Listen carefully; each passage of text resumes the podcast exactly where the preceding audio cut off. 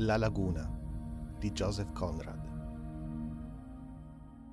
L'uomo bianco, appoggiato con entrambe le braccia sul tetto della piccola cabina nella poppa della barca, disse al timoniere: Trascorreremo la notte nella radura di Arsat. È tardi. Il malese si limitò a grugnire e continuò a guardare fisso il fiume. L'uomo bianco poggiò il mento sulle sue braccia incrociate e osservò la scia lasciata dalla barca. Alla fine della via dritta di foreste, tagliata dall'intenso luccichio del fiume, il sole appariva brillante e senza nuvole, sospeso poco sopra l'acqua che splendeva, liscia come una banda di metallo. La foresta, tetra ed annebbiata, si ergeva immobile e silenziosa su entrambi i lati dell'ampio fiume.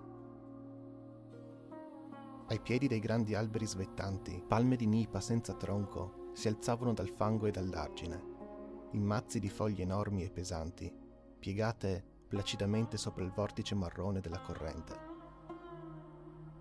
Nella quiete dell'aria, ogni albero, ogni foglia, ogni ramo, ogni viticcio dei rampicanti, ogni petalo dei più piccoli fiori, sembrava essere stato stregato in una immobilità perfetta e definitiva.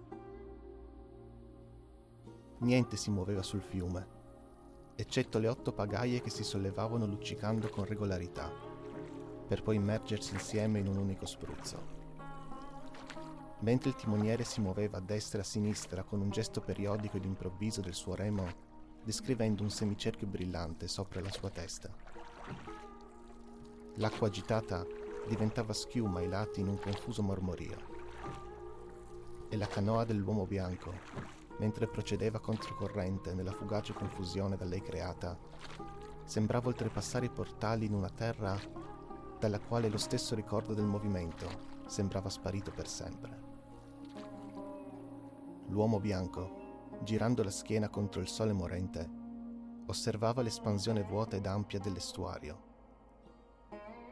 Nelle ultime tre miglia del suo corso, il fiume serpeggiante ed esitante, come se fosse irresistibilmente attratto dalla libertà dell'orizzonte aperto, fluisce direttamente nel mare, fluisce direttamente verso l'est, verso l'est che custodisce sia la luce che l'oscurità.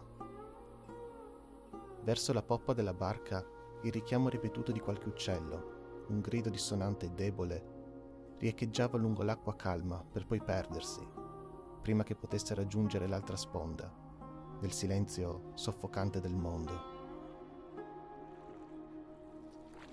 Il timoniere affondò la sua pagaia nella corrente e la trattenne duramente con braccia irrigidite, il suo corpo teso in avanti. L'acqua gorgogliò rumorosamente e all'improvviso il lungo e dritto tratto di fiume sembrò ruotare sul suo centro. Le foreste oscillarono in un semicerchio e i raggi obliqui del tramonto sfiorarono il lato della canoa con un bagliore ardente, gettando le ombre magre e distorte del suo equipaggio sul luccichio venato del fiume. L'uomo bianco si voltò per guardare in avanti. Il corso della barca era stato alterato ad angolo retto sul fiume e la testa di drago intagliata della sua prua puntava ora verso un'apertura negli strati di cespugli sull'argine.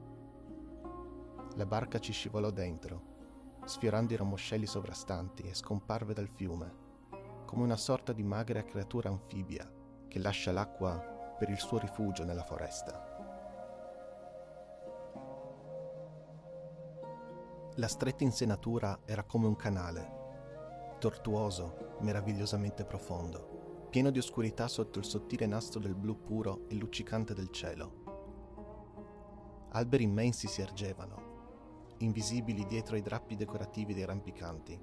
Qui e là, vicino al luccichio oscuro dell'acqua, la radice nodosa di qualche alto albero appariva tra l'intreccio di piccole felci, nere e tetri, contorte ed immobili, come un serpente pietrificato.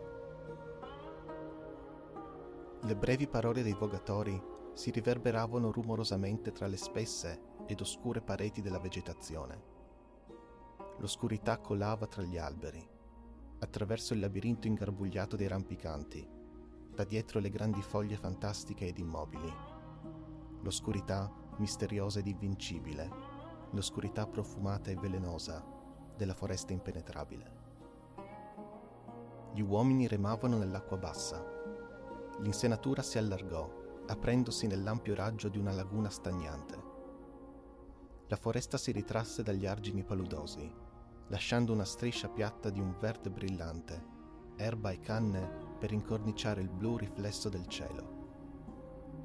Una morbida nuvola rosa si muoveva in alto, trascinando le delicate sfumature della sua immagine sotto le foglie fluttuanti ed i fiori argentei del loto. Una piccola casa, appollaiata su alti pali, apparve nera nella distanza. Al suo fianco due alte palme di Nibong, che sembravano provenire dalla foresta sullo sfondo, si appoggiavano leggermente sul tetto a brandelli, con una suggestione di malinconica dolcezza e cura nell'atto di piegare le loro teste frondose e svettanti. Il timoniere, indicando con la sua pagaia, disse Arsat è qui. Vedo la sua canoa legata tra i pali. I rematori corsero lungo i lati della barca, gettando occhiate dietro le loro spalle alla fine del viaggio di quel giorno. Avrebbero preferito trascorrere la notte da qualche altra parte piuttosto che in quella laguna dall'aspetto strano e dalla reputazione spettrale.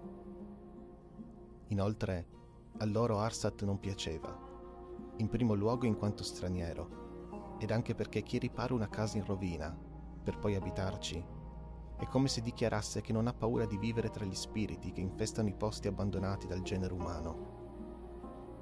Un tale uomo può disturbare il corso del fato con sguardi o parole, mentre i suoi fantasmi familiari non sono semplici da calmare da parte di comuni viaggiatori sui quali loro desiderano infliggere la malizia del loro padrone umano. Agli uomini bianchi non interessano certe cose essendo miscredenti e in combutta con il padre del male, il quale li conduce illesi attraverso i pericoli invisibili del mondo. Agli avvertimenti dei P loro oppongono l'offensiva finzione dell'incredulità. Che cosa si può fare? Così pensavano, lanciando il loro peso all'estremità dei loro lunghi pali.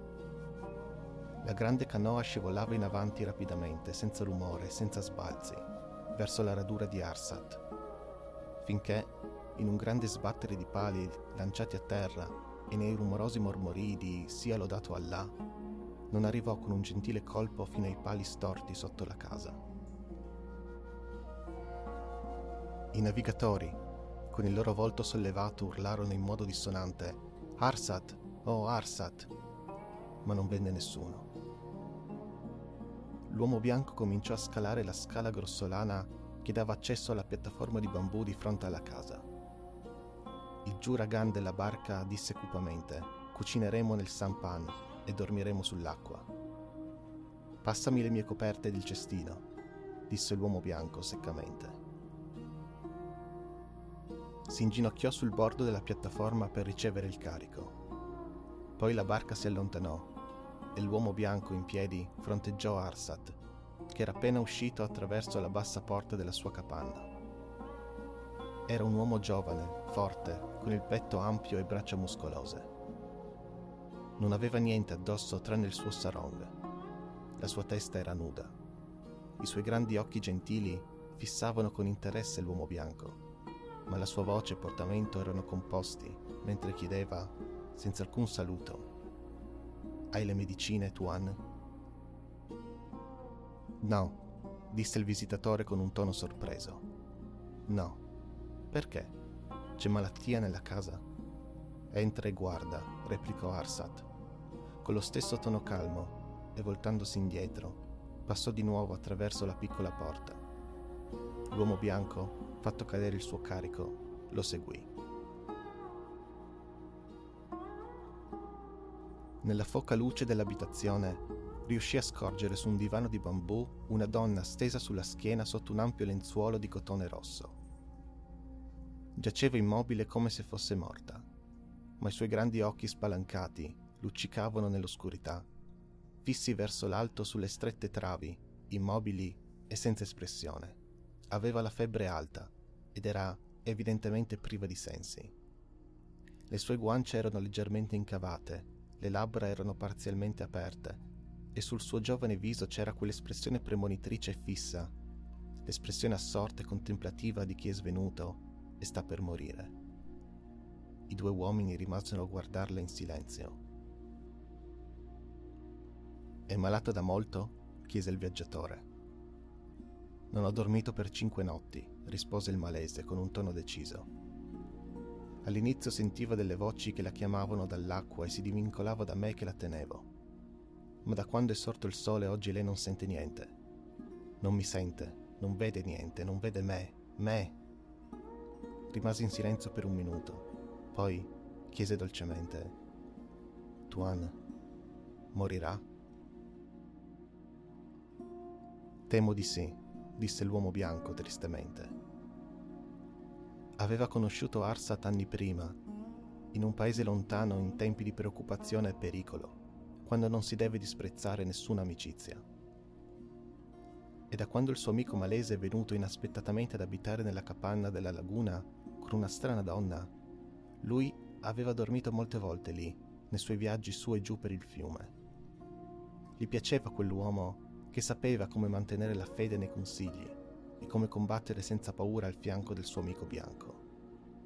Lui gli piaceva non tanto forse quanto ad un uomo possa piacere il suo cane preferito, ma comunque gli piaceva abbastanza da aiutarlo senza fare domande e da pensare alle volte in modo vago e confuso nel pieno dei suoi propri interessi a quell'uomo solo e alla donna dei capelli lunghi, volto audace ed occhi trionfanti, che vivevano insieme nascosti nella foresta, soli e temuti.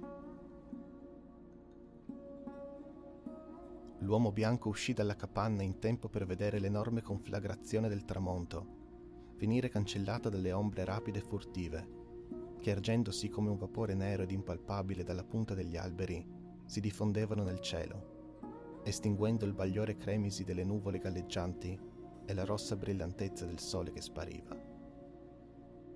Dopo alcuni momenti, tutte le stelle uscirono dall'intensa oscurità della terra e la grande laguna che all'improvviso luccicava per le luci riflesse sembrava una toppa ovale del cielo notturno, disteso sulla notte abissale e senza speranza della natura selvaggia.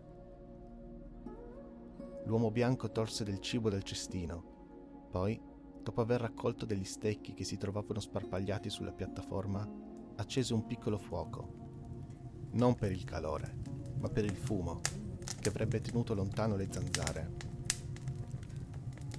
si avvolse nelle coperte e si sedette con la schiena contro la parete di canne della casa, fumando assorto. Arsat uscì attraverso la porta con passi silenziosi e si accovacciò vicino al fuoco. L'uomo bianco mosse un po' con le sue gambe distese. Respira, disse Arsat a voce bassa, anticipando l'attesa domanda. Respira e brucia come in un grande fuoco non parla, non sente e brucia. Si fermò un attimo, poi chiese in modo calmo e senza curiosità. Tuan morirà? L'uomo bianco scosse le spalle con inquietudine e mormorò con fare esitante. Se questo è il suo destino. No, Tuan, disse Arsat calmo, se questo è il mio destino. Io sento, vedo, attendo Tuan, ricordi i vecchi tempi? Ricordi mio fratello?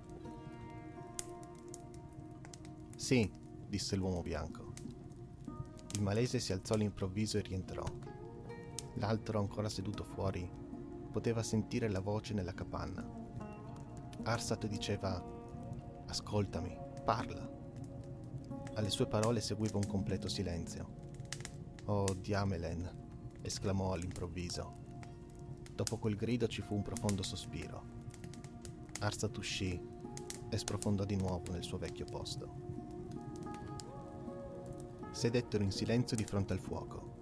Non c'era alcun rumore dalla casa, non c'era alcun rumore vicino a loro. Ma lontano sulla laguna potevano sentire la voce dei rematori che risuonava incostante e distinta nell'acqua calma. Il fuoco nelle prue dei sampam brillava debolmente nella distanza con un pagliore rosso e confuso. Poi si spense. Le voci si zittirono. La terra e l'acqua dormivano invisibili, immobili e mute. Era come se non fosse rimasto niente nel mondo se non il luccichio delle stelle che percorrevano senza sosta e vanamente la nera immobilità della notte. L'uomo bianco fissava dritto di fronte a lui l'oscurità con occhi spalancati. La paura e la fascinazione, l'ispirazione e lo stupore della morte, della morte vicina, inevitabile ed invisibile, tranquillizzò l'irrequietezza della sua razza ed agitò i più indistinti, i più intimi dei suoi pensieri. L'onnipresente sospetto del male, il logorante sospetto che si annida nei nostri cuori, eruppe nell'immobilità intorno a lui nell'immobilità profonda e muta, e la fece apparire infida ed ignobile, come la maschera placida ed impenetrabile di una violenza ingiustificabile. In quel sfuggente e potente disturbo del suo essere, la terra avvolta nella pace illuminata dalle stelle divenne un paese oscuro di fatica inumana, un campo di battaglia terribile ed affascinante di fantasmi, augusto e ignobile, intento a lottare ardentemente per il dominio dei nostri cuori indifesi. Un paese inquieto e misterioso di desideri e di paure inestinguibili. Un mormorio lamentoso si alzò nella notte. Un mormorio triste ed allarmante, come se le grandi solitudini dei boschi intorno avessero provato a sussurrare nel suo orecchio la saggezza della loro immensa ed altezzosa indifferenza. Suoni esitanti e vaghi fluttuavano nell'aria intorno a lui. Si formarono lentamente in parole ed infine fluirono gentilmente in un flusso mormorante di frasi dolci e monotone. Si scosse come un uomo che si sta svegliando e cambiò leggermente di posizione. Arsat immobile ed immerso nell'ombra, seduto con la testa piegata sotto le stelle, stava parlando in tono basso e sognante. Perché non possiamo gettare la pesantezza dei nostri timori se non nel cuore di un amico? Un uomo deve parlare di guerra e di amore. Tu, Tuan, sai che cos'è la guerra e mi hai visto nei momenti di pericolo cercare la morte come altri uomini cercano la vita. Una scrittura può essere perduta, una menzogna può essere scritta, ma quello che l'occhio ha visto è la verità e rimane nella mente. Mi ricordo, disse l'uomo bianco piano. Arsat continuò con afflitta compostezza. Dunque ti parlerò di amore. Ti parlerò della notte.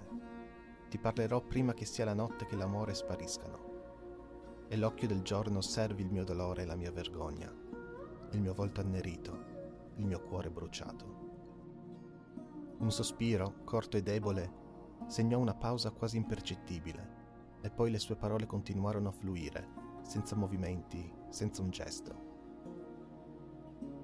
Dopo che il periodo di angoscia e guerra terminò e tu andasti lontano dal mio paese alla ricerca dei tuoi desideri, che noi, uomini delle isole, non possiamo comprendere, io e mio fratello tornammo ad essere, come eravamo stati prima, i portaspade del re. Tu sai che eravamo uomini di famiglia, appartenenti ad una razza di dominatori e più adatti di chiunque altro a portare sulla nostra spalla destra l'emblema del potere.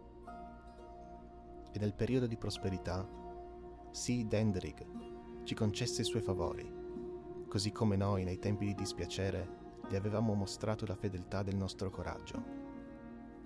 Era un periodo di pace, un periodo di caccia ai cervi e combattimenti fra galli, di chiacchiere vane e litigi sciocchi fra uomini le cui pance erano piene e le armi arrugginite.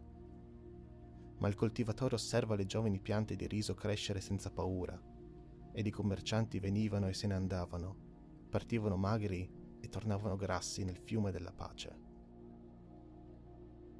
Portavano notizie, anche. Portavano bugie e verità mischiate insieme, in modo che nessun uomo sapesse quando gioire o essere dispiaciuto. Sentimmo loro parlare anche di te, ti avevano visto lì e ti avevano visto là. Ed io ero lieto di sentire, perché mi ricordavo dei tempi agitati e mi sono sempre ricordato di te, Tuan, finché non venne il tempo in cui i miei occhi non poterono vedere niente del passato. perché si erano posati su colei che sta morendo lì, nella casa. Si interruppe per esclamare in un intenso sussurro. Oh Marabaia, oh sventura. Poi riprese a parlare un po' più ad alta voce. Non c'è peggior nemico o miglior amico di un fratello, Tuan, perché un fratello conosce l'altro, e nella conoscenza perfetta risiede la forza del bene o del male. Io ho amato mio fratello. Sono andato da lui e gli ho detto che potevo vedere solo un volto, che potevo sentire solo una voce. Lui mi disse, apri il tuo cuore così che lei possa vedere che cosa contiene, ed attendi. La pazienza e saggezza. Inchimida potrebbe morire, o il nostro re potrebbe liberarsi della sua paura di una donna. Attesi. Tu ricordi la signora con il volto velato, Tuan, e la paura del nostro re per via della sua astuzia e carattere. E se lei voleva il suo servitore, che cosa avrei potuto fare? Ma io nutrivo la fame del mio cuore con rapidi sguardi e parole furtive. Indugiavo sul sentiero verso i bagni durante il giorno e quando il sole tramontava dietro la foresta procedevo lungo i cespugli di gelsomino nel cortile delle donne.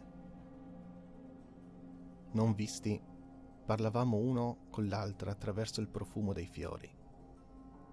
Così grande era la nostra prudenza, così debole era il mormorio del nostro grande desiderio.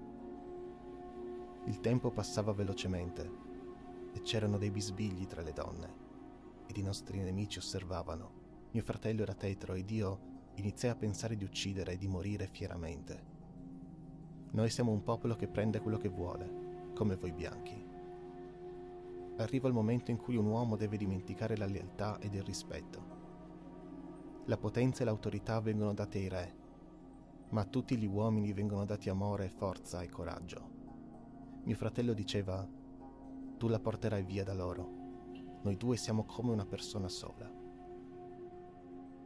Ed io rispondevo, che sia presto, perché non trovo calore in quel sole che non le illumina. Il nostro momento arrivò quando il re e tutti i potenti andarono alla foce del fiume a pescare alla luce delle torce. C'erano un centinaio di barche e sulla sabbia bianca tra l'acqua e la foresta case di foglie vennero costruiti per far alloggiare i Rajah. Il fumo dei fuochi da campo era come una nebbia blu nella sera e dentro molte voci suonavano gioiosamente. Mentre stavano preparando le barche per dare la caccia ai pesci, mio fratello venne da me e disse Stasera. Osservai le mie armi e quando venne il momento la nostra canoa prese il suo posto nel circolo di barche che portavano le torce. Le luci illuminavano l'acqua, ma dietro le barche c'era oscurità. Quando iniziarono le grida e l'eccitazione li rese come pazzi, noi ci ritirammo. L'acqua ingoiò il nostro fuoco e noi nuotammo verso la riva che era buia con solo qui e là dello scintillio delle braci. Potevamo sentire le chiacchiere delle schiave tra i capanni. Poi trovammo un punto deserto e tranquillo. Attendemmo lì. Lei arrivò. Arrivò correndo lungo la costa, rapida e senza lasciare tracce, come una foglia portata dal vento verso il mare. Mio fratello disse a Tetro, vai, prendila, portala sulla nostra barca. Io la sollevai tra le mie braccia, lei ansimava. Il suo cuore batteva contro il mio petto. Dissi, ti porto via da quella gente. Tu sei arrivata al grido del mio cuore ma le mie braccia ti porteranno sulla mia barca contro il volere dei potenti. Giusto, disse mio fratello. Noi siamo uomini che prendono quello che vogliono e la difendiamo da molti. Avremmo dovuto prenderla durante il giorno, io dissi. Andiamocene. Perché dal momento in cui era sulla mia barca, iniziai a pensare ai molti uomini del nostro re. Sì, andiamocene, disse mio fratello. Siamo dei fuggitivi e questa barca è il nostro paese ora, ed il mare il nostro rifugio. Lui indugiava con il suo piede sulla riva, ed io lo imploravo di muoversi, perché mi ricordavo dei battiti del suo cuore sul mio petto, e pensai che due uomini non possono sconfiggerne centinaia. Partimmo, remando a favore di corrente vicino alla costa. E quando passammo l'insenatura in cui loro pescavano, le grandi urla si erano interrotte, ma il mormorio delle voci era rumoroso come il ronzare degli insetti che volano a mezzogiorno. Le barche ondeggiavano, raggruppate insieme nella luce rossa delle torce sotto una nera cappa di fumo, e gli uomini parlavano del loro divertimento. Uomini che si vantavano e lodavano e schernivano, uomini che sarebbero stati nostri amici la mattina, ma che in quella notte erano già i nostri nemici. Remammo oltre velocemente. Non avevamo più amici nel nostro paese natale. Lei sedeva in mezzo alla canoa con volto coperto, in silenzio come ora cieca come ora, ed io non avevo rimpianti riguardo a quello che lasciavo, perché potevo sentire il suo respiro vicino a me, proprio come posso sentirlo adesso. Si fermò, in ascolto con l'orecchio teso verso la porta, poi scosse la testa ed andò avanti. Mio fratello voleva urlare il grido di sfida, un grido solo, per far sapere alle persone che noi eravamo dei ladri nati liberi e confidavamo nelle nostre braccia nel grande mare. E nuovamente lo pregai nel nome del nostro amore di stare zitto. Non potevo sentire il suo respiro vicino a me. Sapevo che l'inseguimento sarebbe iniziato molto presto. Mio fratello mi amava. Immergeva il remo senza fare rumore. Disse soltanto c'è solo metà di un uomo in te ora, l'altra metà in quella donna. Posso aspettare quando sarai di nuovo un uomo completo, tornerai indietro qui con me per urlare la tua ribellione. Siamo figli della stessa madre. Io non risposi.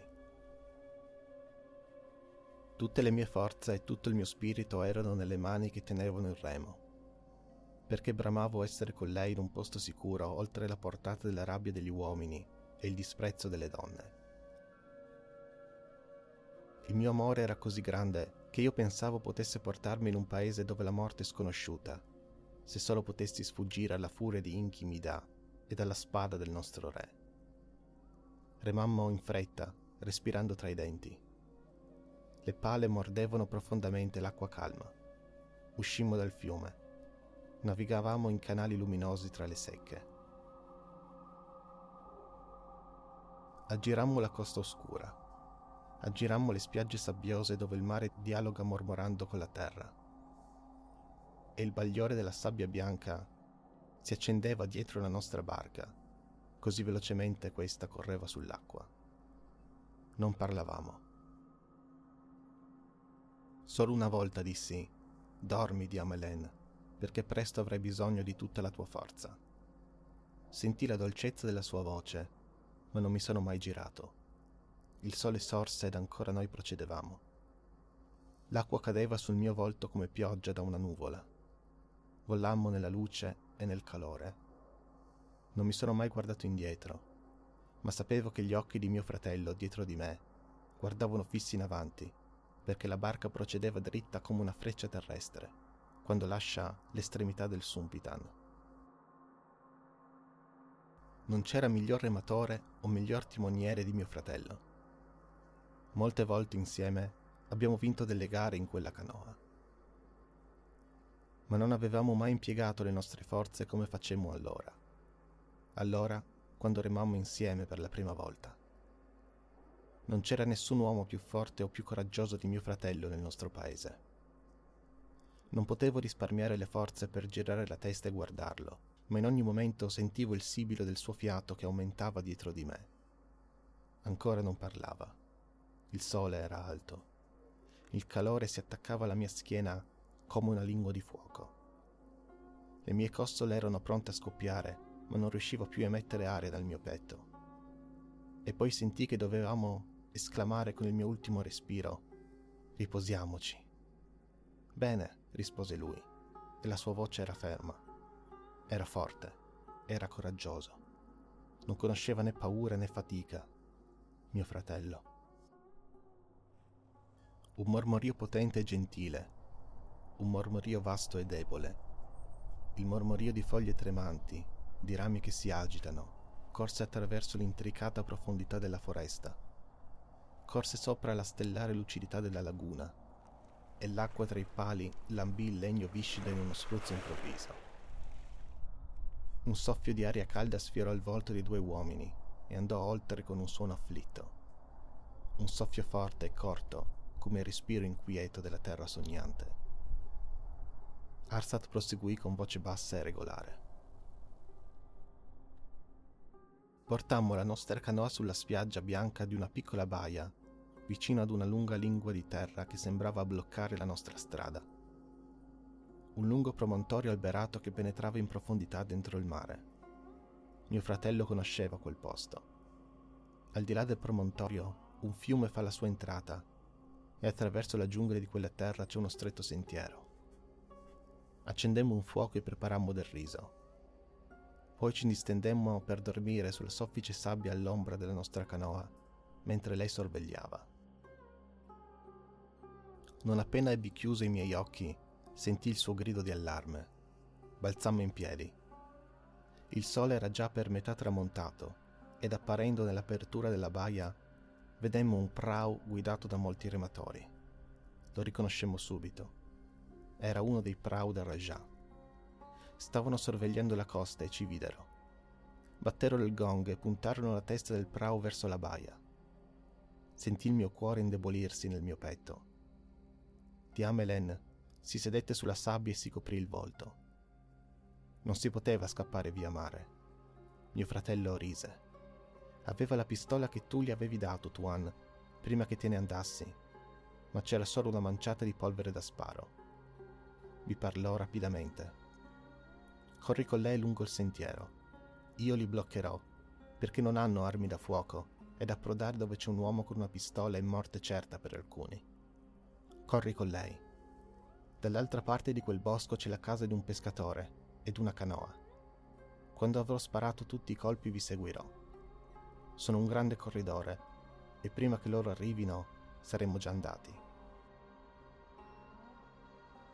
Resisterò più a lungo possibile, perché lei è solo una donna, che non può né correre né combattere, ma ha il tuo cuore nelle sue deboli mani. Si nascose dietro la canoa. Il prau stava arrivando. Lei ed io corremmo, e quando ci stavamo affrettando lungo il sentiero sentì degli spari. Mio fratello sparò, una volta, due volte, e il rimbombo del gong morì. Ci fu silenzio dietro di noi l'istmo di terra è stretto. Prima che potessi sentire mio fratello sparare il terzo colpo, vidi la costa scoscesa e vidi di nuovo l'acqua, la foce di un grande fiume. Attraversammo una prateria erbosa. Scendemmo verso l'acqua. Vidi una capanna bassa sopra il fango scuro ed una piccola canoa legata lì. Sentì un altro colpo dietro di me. Pensai, questa è la sua ultima carica. Ci precipitammo verso la canoa. Un uomo arrivò correndo dalla capanna, ma io balzai su di lui e ci avvinghiamo insieme nel fango. Poi io mi alzai e lui giaceva immobile ai miei piedi. Non so se l'ho ucciso oppure no. Io e Diamelen spingemmo la canoa in acqua. Sentite le grida dietro di me e vidi mio fratello correre lungo la prateria. Molti uomini si stavano accalcando dietro di lui io la presi tra le mie braccia e la gettai nella barca, poi c'entrai io. Quando mi girai vidi che mio fratello era caduto. Cadde ed era di nuovo in piedi, ma gli uomini lo stavano accerchiando. Lui gridò: Sto arrivando. Gli uomini erano vicini a lui. Guardai. Molti uomini. Poi guardai lei. Tuan, io spinsi la canoa. La spinsi nell'acqua alta. Lei era inginocchiata in avanti mi osservava e io dissi, prendi il remo. Mentre colpivo l'acqua con il mio. Tuan, l'ho sentito gridare. L'ho sentito gridare il mio nome due volte. E sentì delle voci urlare, uccidete, colpite. Io non mi sono più voltato. L'ho sentito gridare ancora il mio nome con uno strillo acuto, come quando la vita si spegne insieme alla voce ed io non voltai mai la testa. Il mio nome, mio fratello. Tre volte ha chiamato, ma io non avevo paura della vita. Non c'era forse lei in quella canoa? E non potevo trovare con lei un paese dove la morte è dimenticata, dove la morte è sconosciuta. L'uomo bianco si alzò. Arsat si mise in piedi, una figura indistinta e silenziosa sulle braccia morenti del fuoco. Sopra la laguna era scivolata una foschia vagante e bassa, che cancellò lentamente le immagini luccicanti delle stelle.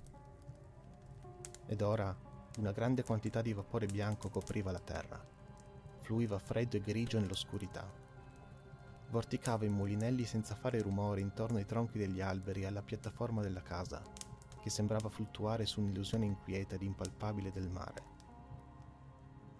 Solo molto lontano le punte degli alberi si ergevano delineate sul bagliore del cielo, come una costa tetra e minacciosa, una costa ingannatrice, spietata e nera. La voce di Arsat vibrò forte nella pace profonda. L'avevo con me, ce l'avevo. Per l'averla avrei affrontato l'umanità intera, ma ce l'avevo e... Le sue parole si spensero echeggiando nella distanza vuota. Si fermò e sembrava ascoltarle mentre morivano molto lontano, al di là di ogni aiuto ed ogni ricordo. Poi disse piano, Tuan, io amavo mio fratello. Un soffio di vento lo fece tremare. In alto sopra la sua testa, in alto sopra il silenzioso mare di nebbia, le foglie cadenti delle palme si agitavano insieme con un suono avvilito e morente. L'uomo bianco distese le gambe Faceva riposare il mento sul petto e mormorò tristemente senza sollevare la testa. Tutti noi amiamo nostro fratello. Arsat esplose con un'intensa voce bisbigliante. Che cosa mi importa chi sia morto? Io volevo la pace nel mio cuore. Gli sembrò di sentire un movimento nella casa. Ascoltò, poi vi entrò senza fare rumore. L'uomo bianco si alzò proveniva una brezza con soffi incostanti. Le stelle brillavano più pallide, come se si fossero ritirate nei recessi gelidi dello spazio immenso. Dopo una fredda folata di vento ci furono qualche secondo di perfetta calma e di silenzio assoluto. Poi, da dietro la nera ed ondulata linea della foresta, una colonna di luce dorata esplose verso il cielo e si diffuse sul semicerchio dell'orizzonte orientale. Il sole era sorto. La nebbia si disperse, si infranse in frammenti vaganti, scomparve in sottili ghirlande volanti, e la laguna scoperta giaceva, pulita e nera, nelle pesanti ombre ai piedi del muro di alberi. Un'aquila bianca la sorvolò con un volo pesante e obliquo. Raggiunse la chiara luce del sole ed apparve brillante in modo accecante per un momento. Poi volò più in alto. Divenne un puntino scuro ed immobile prima di sparire nel blu, come se avesse lasciato la terra per sempre. L'uomo bianco, in piedi, intento a fissare verso l'alto di fronte alla porta d'ingresso, sentì nella capanna un confuso ed interrotto mormorio di parole distratte che terminarono con un alto gemito. All'improvviso, Arsat uscì con, la, con le braccia protese, tremò e rimase in piedi immobile per un po' di tempo con lo sguardo fisso. Poi disse: Non brucia più.